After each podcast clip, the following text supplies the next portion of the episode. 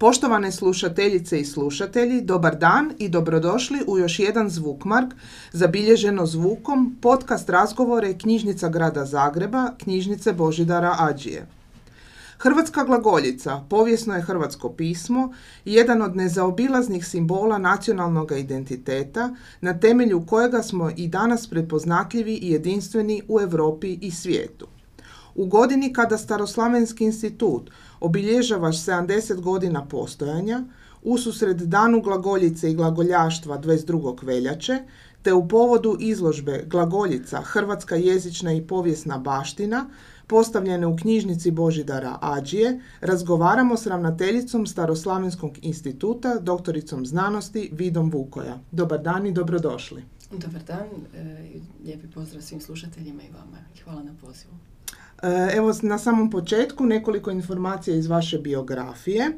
Dakle, Vida Vukoja diplomirala je opću lingvistiku i etnologiju na Filozofskom fakultetu Sveučilišta u Zagrebu, gdje je 2008. godine obranila doktorski rad iz područja filologije pod naslovom Semantička raščlamba hrvatskoga crkveno-slavonskoga leksika kojim se izriče osjećajnosti.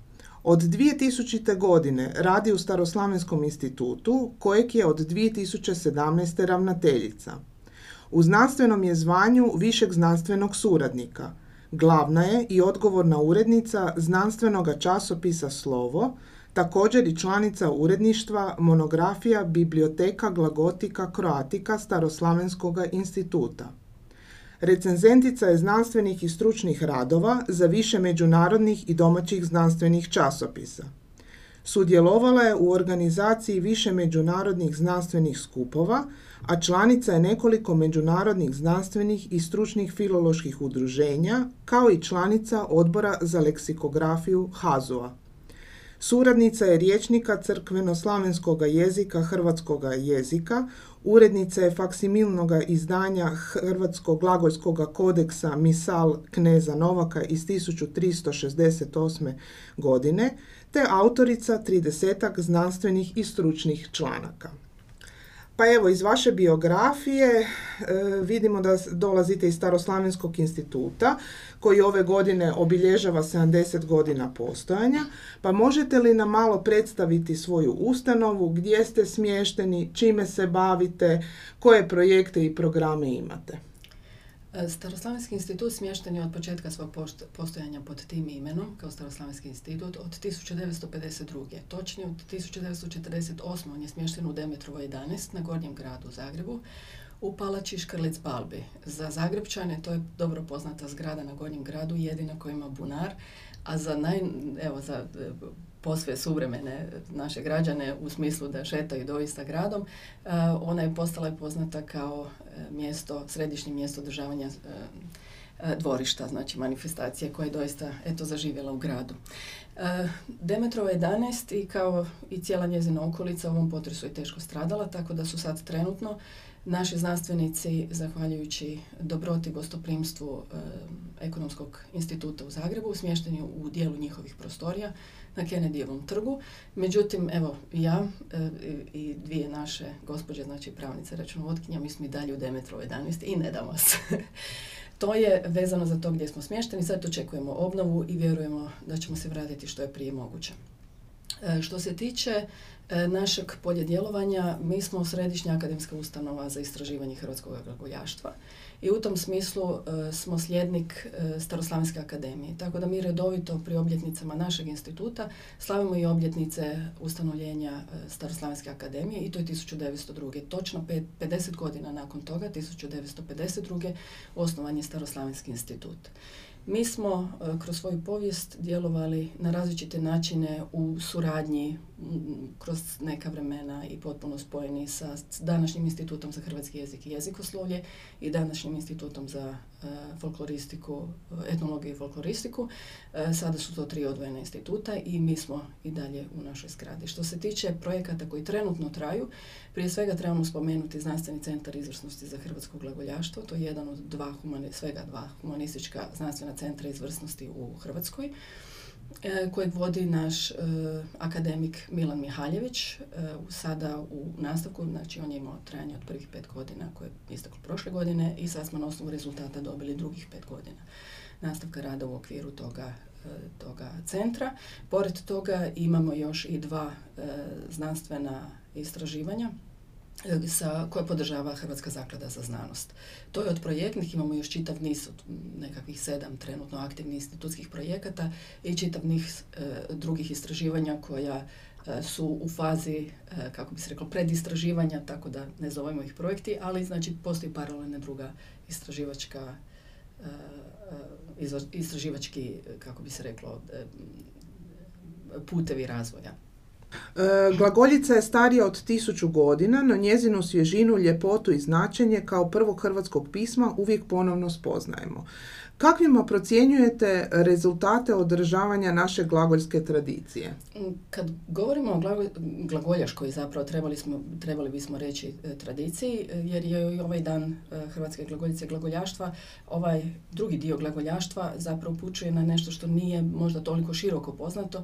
Naime, glagoljaštvo obuhvaća glagoljsku i čirilsku baštinu. Naime, Hrvati imaju oba pisma čirilometodske tradicije, tako da kad, kad uzmemo pod broj jedan, znači ukupnost Hrvatske, rekli bismo čirilometodske kulture, onda eh, ono što možemo reći o nastavljanju tradicije, mislim da postoji nekoliko točaka koje treba naglasiti. Prvo je neprekinutu tradiciju u okviru crkve, koju danas i u okviru eh, institucija zadržava eh, zadržavaju Franjevci treće reci glagoljaši koji su u Zagrebu recimo na Ksaveru, imaju i niz drugih e, samostana među kojima je vjerojatno glavotok na Krku e, najpoznatiji.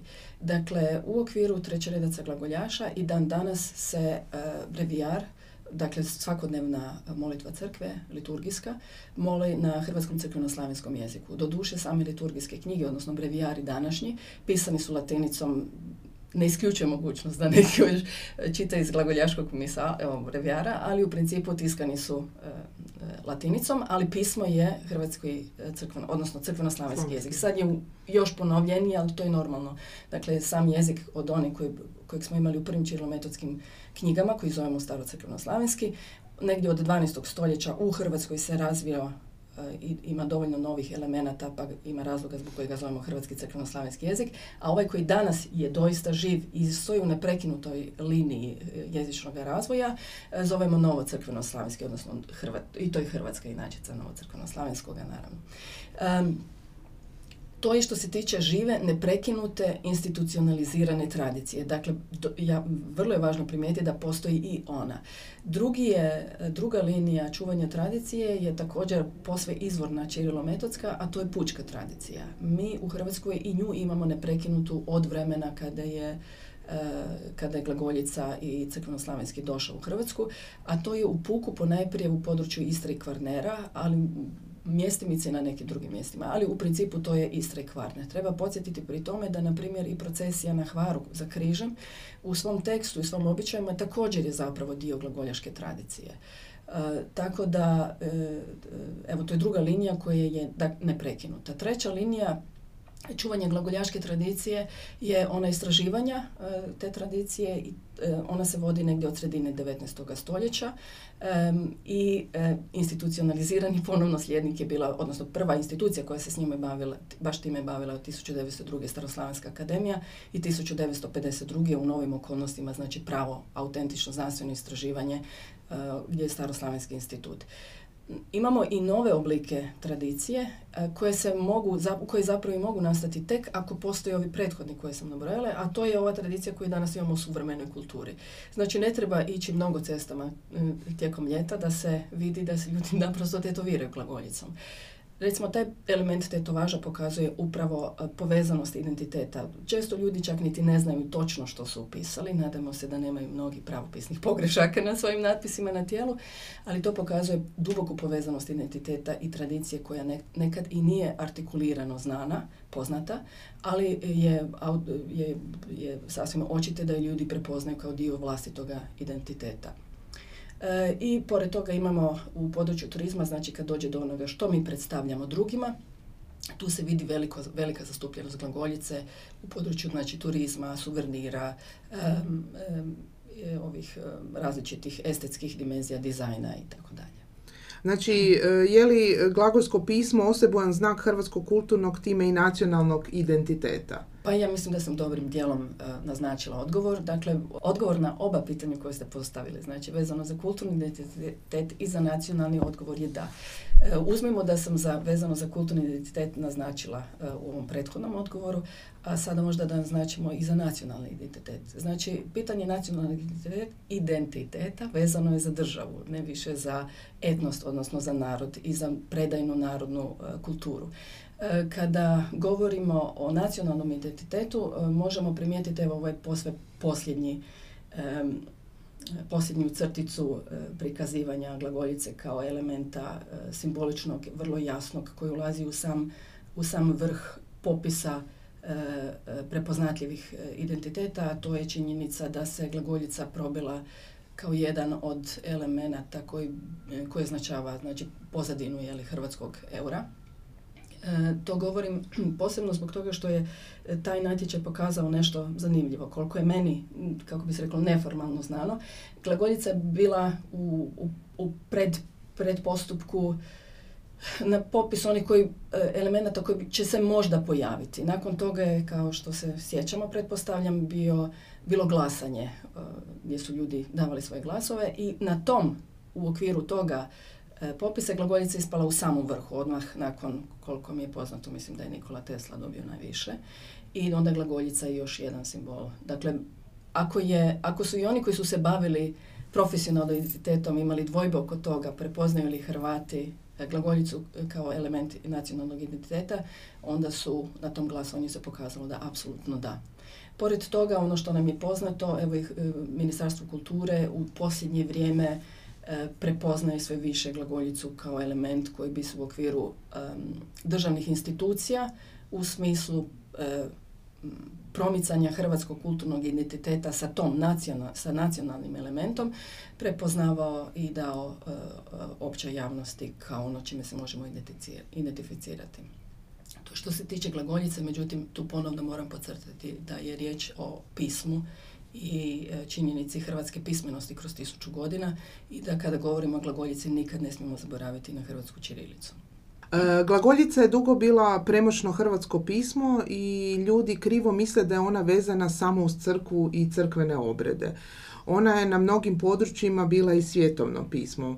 Možete li nam to potvrditi? Ona je, evo, kako bi se reklo biblijskim jezikom, ti reče. Da, ona je apsolutno i dio pučke kulture i mislim da sam, da sam dovoljno također, evo, prethodnim svojim odgovorom to naznačila. Znači, a, svakako ne možemo izbjeći e, situaciju da kad, je, kad govorimo o linijama razvoja i postojanja glagoljaške tradicije, crkvena, crkvena tradicija se ne može izbjeći. Naime, to je u samo, inherentno samoj čirilometodskoj tradiciji. Naime, kad su čirili metod bili pozvani u Moravsku od e, tadašnjeg vladara Rastislava, oni su bili pozvani da dignu crkvenu hijerarhiju. Tada, u to doba, u drugoj polovini 9. stoljeća, to je zapravo značilo dizati državu.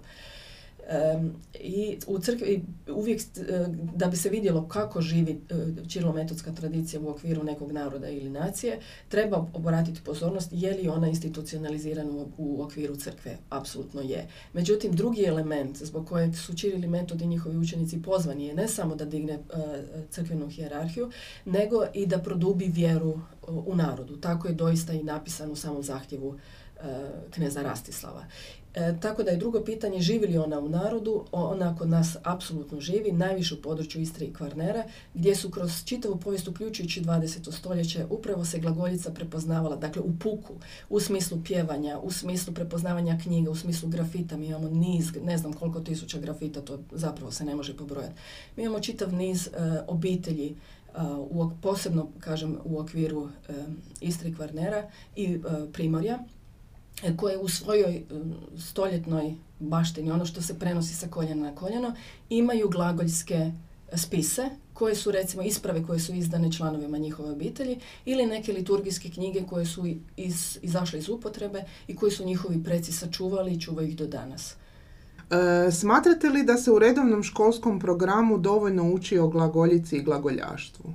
Moram priznati da osobno ne znam e, dovoljno o tome, e, iako jesam upoznata sa time gdje u kurikulu postoji mjesto za hrvatsku glagoljicu, oprostite, za glagoljicu i za glagoljaštvo u okviru osnovnoškolskog i srednjoškolskog programa.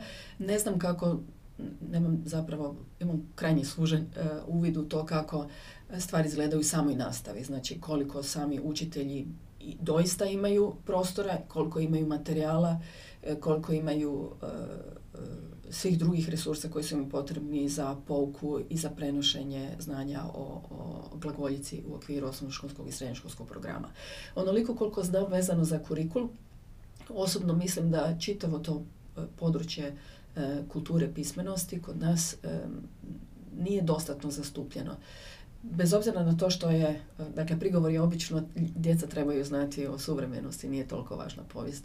E, mislim da to naprosto nije, nije sukladno sa naravi čovjeka i da čovjek bez prošlosti jednostavno gubi, e, gubi, e, samo sva, gubi sigurnost u to da ima pravo na sadašnjost i na prošlost u konačnici.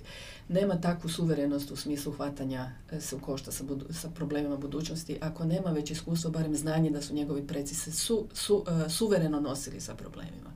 U tom smislu mislim da je dobro upoznavanje naše djece sa činjenicom da su Hrvati kroz tisuću godina imali ne jedno pismo, ne dva pisma, nego tri pisma. Sa svom tradicijom, sa, e, sa, znači sa pismom i sa jezikom. Da smo e, imali ovaj, znači crkvenoslavenski jezik baš kao jezik knjige koji su naši Hrvati i na selu prepoznavali kao viši registar e, i kao takvoga koristili. Znači da su i naši, naš puk da je koristio i prepoznavao kao hrvatski jezik i govorni jezik i jezik knjige. Da su, ma, ovo što sam malo čas spomenula, da su i obitelji i obitelji čuvali knjigu na drugom pismu koji nije latinica. Govori o tome koliko smo e, se, e, koliko su naši preci držali do pismenosti. Činjenica da od čitavog niza elemenata s kojima se određeni narod može prepoznavati u smislu svoga identiteta. Da Hrvati imaju prvu knjigu.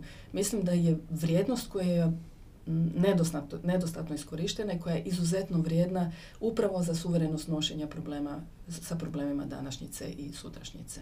E, osjeća li se potreba za otvaranjem e, muzeja glagoljice gdje bi zainteresirani mogli vidjeti najznačajnije glagoljske E, spomenike i gdje bi mogli učiti više o glagoljici i glagoljaštvu. Apsolutno. Pomaci, odnosno pokreti prema baš nečemu što bi se zvalo baš muzej glagoljice su višegodišnji. Bojim se sad reći točno koje godine je krenuo samo trenutak. Barem od ja se sad ispričavam ako slučajno slušaju inicijatori pa da sam ja sad pogriješila godinu, ali to je mislim bilo 2012. 13. 14.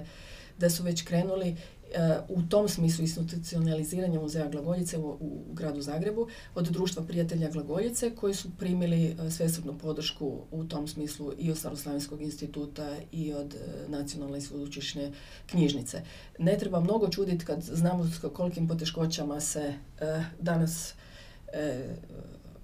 čovjek i, i, i društva suočavaju kad bi hvale vrijedne kulturne ideje htjeli pretočiti u stvarnost. Tako da mi za sad nemamo takav muzej glagoljice. Ono što imamo, imamo čitav niz različitih postava uh, ponovno, eto moram reći, Istri Kvarnera, ali ne samo Istri Kvarnera, imamo predivnu, uh, iako bi ju trebalo možda ponoviti u obliku, obnoviti u, u, smislu forme, ali u Senju također prekrasnu izložbu glagoljice ima i na drugim mjestima, ima dole u Brać, na Braću. E, bila je u, Blacima dok su Blaca bila otvorena, sad se trenutno obnavljaju. To je što je bilo do sada, to ne možemo e, to propustiti, primijetiti. Sada trenutno su faze pripreme e, muzeja Glagoljice u, u, u smislu nekih dijelova Glagoljice. Evo, u Rijeci imamo u samom, ja bih rekla, završnom je fazi oblikovanja izložbenog prostora, suvremenog izložbenog prostora vezano za glagoljsku riječku tiskaru, a u sveučilišnoj knjižnici, u sveučilišnoj e, knjižnici, tako je u Rijeci, imamo predivnu izložbu koju su još postavljali naš e, profesor Fučić, Branko Fučić sa suradnicima, koja je i dan danas, iako je, kako bismo rekli, to je izložba svoga vremena, kada je postavljena prije više desetljeća, međutim ona i danas vrlo suvremena i, i vrlo informativna. Pored ovoga muzeja u Rijeci, u, samoj pripremi ja se nadam vrlo uspješno i se priprema izložba i muzej, ne izložba, oprostite, muzejski prostor, odnosno koji bi imao svoj stalni postav, u Senju, vezano za Senjsku tiskaru. E, mi također, evo, u, u Demetru 11 vjerujemo i ne damo se omesti u toj vjeri da ćemo osvanuti u novom ruhu u kojoj će postojati određeni muzejski prostor za glagoljicu u Zagrebu.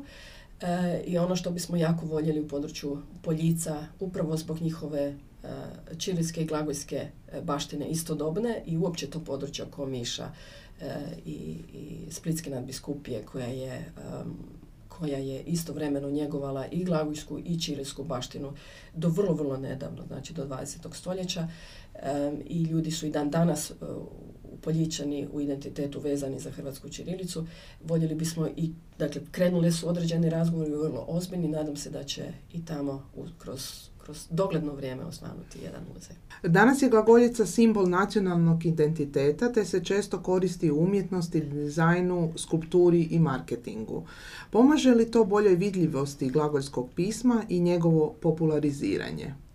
Evo danas ujutro mi je stigao mail od jednog mladog završenog kompozitora koji pita može li dobiti tekst crkveno-slavenskog rekvijema da bi on volio komponirati uh, rekvijem, budući da već crkveno-slavensku misu imamo. Također relativno nedavno ovaj, komponirano sa vrlo, vrlo uspješnom praizvedbom i nekoliko izvedbi. I uh, u području uh, dizajna i namještaja, evo sad mi pada baš jedan dizajner namještaja sa izuzetnim primjercima, a, a također ne moram reći u području suvenira, u području izrade kolačića u obliku glavojskih slova i tako dalje. Svi ti um, svi ti, e, kako bi se reklo, pomaci, sva ta kretanja pokazuju, budući da ih nitko institucionalno ne podupire, nitko ih, nitko te ljude ne potiče, ljude koji očito imaju stvaralačkog žara po sebi, dakle oni na, ljudi koji traže motive. Ljudi koji traže motive za stvaranje očito prepoznaju glagoljicu kao motiv koji ih potiče na stvaranje. To ja mislim da s jedne strane eto potvrđuje uh, da je to doista naš identitet, ne doživljavamo ga strane, nego doista kao nešto u čemu se mi možemo izražavati prirodno. Uh, I druga, i sa druge strane to stvaralaštvo nas doista treba veseliti i puniti znati željom što zapravo glagoljaštvo znači danas, što ćemo prepoznati po rezultatima toga rada. Tako da to ne samo da treba prepoznati, trebalo bi i daleko više podržavati. Evo i staroslavenski koliko mu je moguće to čini, ja bih volila da možemo i mnogo više. Pa kao što možemo primijetiti, glagoljica fascinira i danas. Može li se još e, u znanstvenoj zajednici nešto novo donijeti? Na tom području? Da, može. Uzmemo ovako, znači istraživanje, e, filologija sva u području humanističkih znanosti. Humanističke znanosti, ovako ugrubo rečeno, su znanosti koje se bave interpretacijom. Znači, mi za razliku od činjeničnih znanosti, dakle, ponajprije u prirodnim znanostima govorimo o tehničkima, koje prepoznaju nove stvari, inovativnosti, prepoznaju uh, naravne, za, prirodne zakone, oprostite, i tako dalje. Mi uh, imamo u tom smislu malo toga što možemo naći. Vrlo rijetko se Dakle, ovako ipak moram naznačiti. Mi imamo čitav niz glagolskih knjiga koje su, kao što sam ranije rekla, u različitim obiteljskim um, uh, polacima, u različitim obiteljskim, znači nasljeđima koje se prenose. Ljudi koji ih čuvaju, ja potpuno razumijem zašto ih ne daju. Evo, jedna crtica, jedan gospodin nam je prošlu zimu došao sa čitavim jednim brevijarom i sa čitavim nizom drugih listina koje on drži, došao i pitati što je to. ja vam ne moram reći kako smo se mi osjećali u trenutku kad gledamo tako nešto, međutim to je privatno vlasništvo. I mi moramo poštivati to, da ljudi imaju, to je njihovo. To je nešto što su njihovi doma uh, nanijeli. Ja ću reći nešto krajnje politički nekorektno u smislu da li postoji obaveza prema tome da se to da, da postoji obaveza, ali sa ljudima koji su se onako napatili čuvajući glagoljašku tradiciju kroz sva stoljeća treba imati duboko poštovanje. Čak i onda kad to ne žele dati, ja to doista i razumijem i poštujem. S druge strane, ja bih voljela da oni nekako promijene odluku pa da to daju više. Međutim, e, znači, s te strane, da li mi možemo nešto otkriti u smislu što u akademskoj zajednici je neznano da možemo, međutim, to je otprilike u ovakvim ili sličnim nekakvim e, statusima ili po privatnim zbirkama izvan zemlje za koje znamo da ima čitav niz, ne možemo do njih doći. Za neke znamo, ne, dobili smo ih na uvid, pa eto, imamo onoliko koliko nam je potrebno za istraživanje. To je s te strane. Međutim, ono što znanstveno, istraživanje u području filologije i svih drugih, uglavnom humanističkih područja e, može znati, to je, to je pitanje interpretacije. Znači što, ta, što ti tekstovi, što te knjige nama zapravo govore. Tu još ima mnogo toga za istražiti. Dakle, budući da je riječ o crkvenoj tradiciji i o doista hrvatskom identitetu, ta istraživanja nisu posebno poticana, da kažem eufemistički, od kraja drugog svjetskog rata do, do danas. Tako da tu, tu prostora ima mnogo. E, ta istraživanja dolaze do rezultata kroz vrijeme. Za to doista treba dosta vremena, tako da imamo se čemu nadati. E, vidimo da se u raznim slikovnim pismima budi interes za kaligrafiju, primjerice Kina, Indija i Iran. Smatrate li da bi glagoljica bila umjetnički interesantna i da bi ju trebalo poučavati u kaligrafiji? Ona se na neki način i poučava. O, ja bih rekla možda nedostatno u smislu interesa za to. E, naime, ima jednostavno i malo ljudi koji su verzirani u kaligrafiji, e, međutim, evo profesor Reberski ima i to već, već je radio takve tečajeve, znači učenja glagoljica, ali ne samo učenja čitanja, pisanja, kako bi se reklo, obične glagoljice, nego i ljepopisa, odnosno kaligrafije. Evo i sa profesorama i sa, i sa drugima smo razgovarali, mi, mi bismo jako voljeli da zapravo vrijeme od obnove naše zgrade, znači novo vrijeme upravo je u programima koji se odnosi na kaligrafiju, jer interesa ima skoro sam rekla začuđujuće mnoge, ali vjerojatno nas to ne bi trebalo čuditi. Ima vrlo mnogo. I zadatak je ne toliko znanosti, e, e, zadatak je svih subjekata koji u tome mogu doprinijeti da svoja znanja koliko, pogotovo koliko i sami osjećaju poticaj da ih iznesu, a onda svih institucija da ih u tome podrže. Tako da s obzirom da interesa ima, da potencijala ima, mi se možemo nadati da će se i e, glagolski ljepopis već se, do, već se i sada u nekoj mjeri uči, da će se učiti još mnogo više. E, narodne knjižnice često provode programe poučavanja glagoljice, najčešće u suradnji s revnim društvom prijatelja glagoljice, a iz vlastitog iskustva e, svjedočim da su stranci izuzetno zainteresirani za glagoljicu, ali da imamo malo tiskanih informativnih materijala na stranim jezicima. Pa kako glagoljicu učiniti svjetski vidljivijom? Što se tiče pisanog materijala, mi smo kao Staroslavenski institut, e, pogotovo posljednjih godina, izuzetno svjesni nedostatka e, materijala koji bi bili e, prilagođeni općoj javnosti. tu odmah moram reći da mi kao znanstveni institut nismo prva instanca koja bi to trebala raditi. Međutim, u ovako maloj zemlji ne možemo očekivati da postoji instanca za sve. U tom smislu mi smo svjesni i želimo napraviti materijal koji bi bio prilagođen općoj javnosti. E, za sada mogu reći da je u, po meni osobno uvjerljivo najinformativnija, dakle knjiga koja istovremeno povezuje izuzetno veliku visoku razinu informativnosti i estetski, estetsku uređenost i privlačnost je knjiga akademkinje Anice Nazor iz 2008. u, u, e, u e, izdanju Erasmus naklade. I tu knjigu naravno ne bi trebalo kopirati, ali pokazuje, ja bih rekla, a vidjela sam niz reakcija na nju zainteresiranih lajka, potpunog, potpune E, dakle oduševljenosti e, tom, tom knjigom i informacijama koje su u njoj. E, to je sa sobom povuklo da je više ljudi na našem institutu doista jako želi napraviti takav materijal. ostvarili smo određene i kontakte sa različitim dizajnerima koji su također zainteresirani za to. Ono što nama nedostaje, to ne govorim u smislu da bismo se, kako bi se reklo, da bi se jadali, ali činjenica je da je nas na institutu vrlo malo i da moramo vrlo, vrlo pažljivo e, planirati naše vrijeme po nekoliko godina unaprijed da bismo uspjeli sve ono što radimo. Dakle, znanstvena istraživanja napraviti, pomoć različitim laičkim društvima i kulturnim ustanovama u njihovim kulturnim programima vezano za hrvatsku glagoljicu i onda pored toga još proizvesti materijal koji bismo mi sigurno po našim, našim stručnim svojstvima mogli E, tu, tu nema nikakve sumnje, znači znanja ima, još malo smo e, deficitani u području vremena.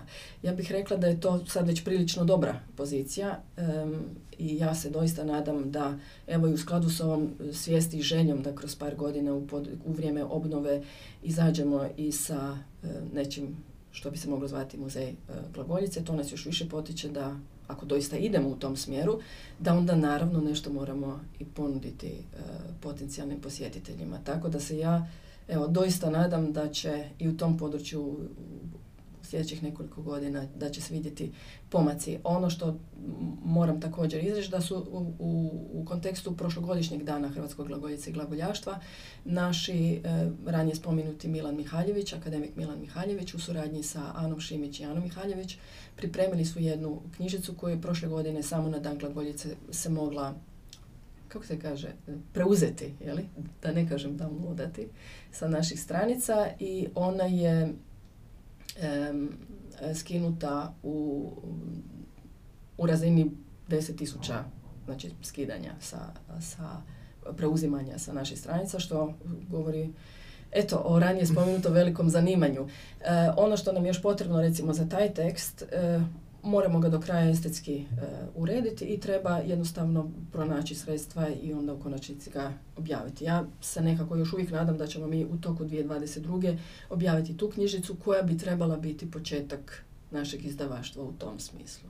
Pa evo, ususret smo e, danu glagoljice i glagoljaštva, pa evo, možete li našim slušateljima najaviti koji program sprema Staroslavenski institut? Mi smo, s obzirom na to da smo u obljetnici, e, odlučili učiniti sljedeće. Mi ćemo kroz cijelu godinu, svako toliko, e, u nedostatku eto, naše, naše, našeg sjedišta, zgrade sjedišta, posredstvom Zuma ili eventualnih drugih platforma i putem našeg Facebook stranice i mrežnih stranica omogućavati, omogućiti dakle, niz predavanja naših znanstvenika, a za sam dan glagoljice smo pripremili program koji bi trebao trajati od šest popodne do sedam i po popodne. E, obavijest o tome se već nalazi na našoj Facebook stranici sa pripadajućom poveznicom preko Zoom platforme i e, pripremamo e, izlaganja, kratke izlaganja od otprilike 20 minuta naših troje mladih znanstvenika, e, Josipa Galića, e, Marka Brkljačića i naše Dajane Ćosić o različitim aspektima hrvatskog glagoljaštva. Evo, dali smo priliku upravo mladima, pretpostavljamo da će veći interes i, bit, e, i biti mlađe publike, pa nam se činilo zgodnim da spojimo mlade s mladima. Pa evo na samom kraju želim vam zahvaliti na ovom razgovoru, poželjeti e, svako dobro, puno uspjeha u radu i čestitke na obljetnici. Hvala vama i još jednom zahvaljujemo knjižnici Božidara Ađije i knjižnicama grada Zagreba koje doista čine lavovski dio promičbe glagoljice u gradu Zagrebu.